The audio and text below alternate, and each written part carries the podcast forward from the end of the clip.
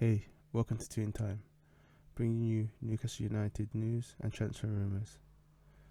So, carrying on from yesterday, it seems Dwight Gayle is on the cost of uh, joining Stoke City on a two year deal for a free transfer. It's good that this deal is getting concluded quite quickly. It should be announced tomorrow, I believe.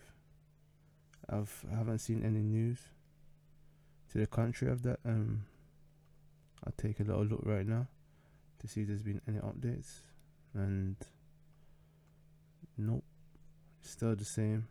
It's most likely it's gonna be announced tomorrow. So good luck to Dwight Gayle, and I have to thank him for his service to Newcastle United, and wish him the best. You know, it's, it's the the best option for all parties concerned. Helps him go and get some game time and be in a position where his efforts will, will be rewarded with um, opportunities to play. At Newcastle, even though it's been said that he's good in terms of uh, training and as a dressing room presence, he wasn't going to get any opportunities to play. He was shown last season after Chris Wood was brought in and Callum Wilson went down that he was not going to be trusted with leading the, the line at any point. So that said it all. And now that Newcastle are no longer in such a um, precarious position, I mean, look at the position we, we were in, in terms of the fear of being relegated, and it wasn't looked at as an option at all. So now that we're looking very much up in in terms of where we want to finish in the in the league, it stands no chance, to be honest. And it's it was good that Eddie Howe came out and was quite clear, and I believe he was clear with everybody he, who he was told the opportunities at Newcastle were essentially nil. That they knew their position, and that's the way it's supposed to be. That's what the top managers do they can be extremely ruthless in their vision, and that's what's necessary at times. It's unfortunate that it has to be like that, but it's better to know where you stand than um, being in a no man's land thinking, oh, I might have a chance, when truthfully, it, the, the manager would be leading him along if he if he kept saying, oh, if you keep going the way, you might get an opportunity to play. He was clear from the get go. As soon as the transfer window opened, we're gonna try and find your opportunity elsewhere. And thankfully, he's taking it rather than just. He could have just kept coming to train and keep getting his wage. He just preferred to go and find somewhere to play. Uh, the Sekou Mara transfer links are are dead essentially because he's set to join Southampton, I believe, for around 11 million pounds. So I think the rumours were pretty much drummed up by the French press, Bordeaux, and his agents to try and um, engineer a move for him as quickly as possible. Because that's the only thing I can really think of why it happened and the fact that Southampton were have been pr- being able to get him quite easily, to be honest, and I believe he was linked to us and Atletico Madrid. So uh, I don't know what's happened with that transfer, but good luck to the young man. There's a there's a report from the Athletic, and they were talking about Newcastle have, re- have released some data metrics that the squad has been the fittest it's ever been, and that's a great indicator of um, just getting the basics down. You know, that that sets the foundation. High levels of fitness will allow the players to um, they can implement Eddie's Eddie Howe's game plan to the fullest without having to worry about are, are we going to be able to last the, the full 90 minutes? So that's how the that's the type of things you want to be hearing, and um, it allows for better recovery between matches, as fatigue will eventually come, but the higher your levels of fitness are, the the base level anyway, it should bode well in terms of your recovery, and especially during the season, it's gonna be extremely testing, as there are a lot of demands with the the World Cup coming up in December. Yeah, so in November and December the World Cup's coming. So for the international players, that that's gonna be testing, and it it shows how much Eddie Howe has got players to buy into what he's trying to do, because the accusations that used to be leveled at Jonjo Shelvey, where he was told where a lot of places people perceived him as being quite um lackadaisical and lazy, you know, and he's shown that um he's been willing to put in the hard hard work to be effective in the system. I, me personally, I sometimes looked at Jonjo Shelvey and wonder, was wondering, there's a lot more to him. So why is he giving it? You know, and he, he's shown that he does care. He's come out and says that he wants to be a part of the initial stages of this uh, this project. Project. He wants to get his automatic contract extension of a year, which is highly likely, and after that, earn another maybe year or so.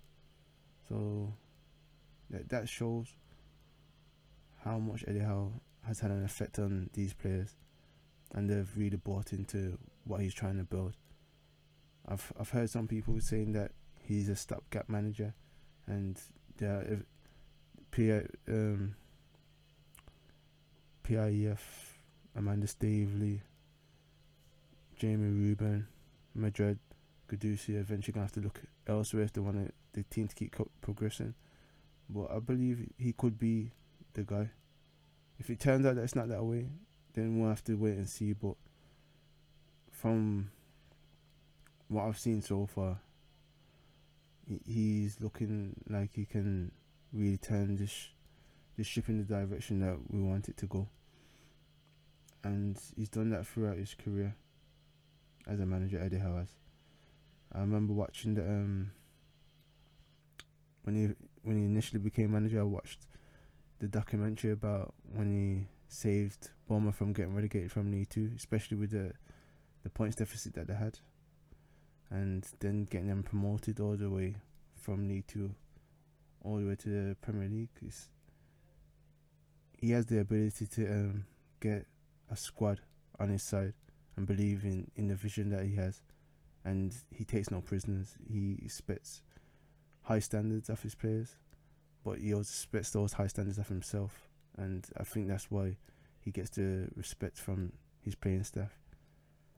There's um, he was talking about a, a player that he's been working with for quite a while, in Matt Ritchie, that he, there is a possibility that he could leave Newcastle, and in ways that would be unfortunate. But once again, he's very much a rotation player. So it could happen, and especially the fact that I, I personally know that he'd been away from his family for quite a while. Because I think last summer as well, there was talk about he wants to go back to the south coast. But I didn't. I thought it was just that he just wanted to move on, but I didn't realize. Much like with Callum Wilson, he he still had his family on the south coast. But in Callum Wilson's case, he's brought his family up which hopefully helps him in terms of injuries because there's another thing that that's what you don't realize with a lot of these uh, football players that they do some things that you don't really expect. That he was traveling, that Callum Wilson was traveling from Newcastle down to the south coast and back quite regular regularly, which is which may have been contributing to his injuries because I, d- I don't think it's good to be constantly traveling like that, and especially with his um with his his injury record, it was necessarily a good idea, but thankfully he's brought his family up to Newcastle, so it should help him in terms of that. There's been um, a tenuous link to Nicola Pepe of Arsenal. I think that Arsenal are trying to get um get him off the books personally, and it's most likely agent talk. I heard Sevilla are looking at him as well. I don't think he's a bad player, but his experience in England has not been good. He's kind of been thrown on the scrap heap at Arsenal, from what I've seen. You know, the transfer transfer fee that he was bought for, I don't believe that was ever warranted, and it has um, seemingly played on him. Into it seems like he can. The, the the weight of the transfer fee has has been quite crushing for him, to be honest. You could say that was similar to what happened with Joelinton when he was brought in to Newcastle, but I also believe he was mismanaged by the previous regime because the ability of the player was always there. Maybe he was never a striker, and that is also true, but Eddie has drawn a lot of the ability out, and it's looking like there's a lot more to come from Joelinton personally. Well, um, jo- looking at Nicola Pepe, I would wonder if Eddie Howe could produce the magic. If Newcastle could get him on loan, Arsenal would have to pick up a lot of the wages as well. It would be it would be kind of interesting, I believe, and it it probably would be a lot lower down in any transfer target list that the recruitment team may have, but we'll have, will have to wait and see. But I don't think he'll be moving to another club in England. His time is probably coming to an end. Arsenal have spent quite a bit this summer, so they de- they definitely have to get some players off the books, and he will probably be one of them. I think also Reiss Nelson may be looking at the um, exit door at Arsenal, but I don't know where he would go either. So, yeah, it's a, it's a, a strange link to be honest. I, I don't see that happening. Even though I believe Eddie Howe could get a tune out of him, it's something I don't see. But once again, it's a transfer season and there's a lot of weeks to go, and options will come available. Because I've seen in the forums play that um everyone's getting a bit antsy, and they're getting a bit argumentative now, and looking at the window with a bit of um, disappointment. But personally, I think it's got the the transfer window's been going quite well so far. You know, yeah, they've had some excitement with being linked to the likes of Moussa Diaby, but even though it's died down a bit, there are a lot of options out there. I personally don't know as many players as I used to, but I know the transfer team and the recruitment team of Newcastle United definitely does know a lot of targets that they have in mind, and they will be going through their process to um, identify the, the players at correct prices, which leads me to a, a player that was formerly linked to Newcastle, in Jesse Ling- Lingard, who's um, signed for Nottingham Forest. And I've seen reports that supposedly he signed for one year at two hundred thousand pounds a week. And if that's what it is, um, it's understandable that Nottingham Forest would want to bring in a proven Premier League player, and Jesse Lingard is, is proving it in the Premier League. He's shown that he can score when given the opportunity to be the main man when, like when he was at West Ham, as well as um, he's not particularly injury prone for from what I've seen from his career. So I think it'll be a good addition for them especially it's on a one year. It's just a essentially a rental, so they're not really losing anything by it. So if they do go down at the end of the season, both parties can uh, separate, and if they do manage to stay up, then they may want to look at doing another deal. So it'd be interesting to see what happens there. But personally, from a Newcastle United point of view, I'm glad that it didn't happen, as it would have been um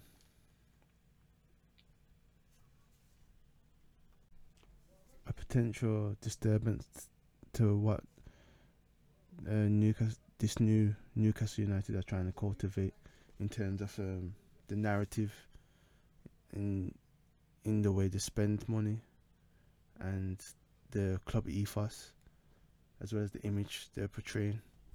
So this the club will one day become what we all dream of it.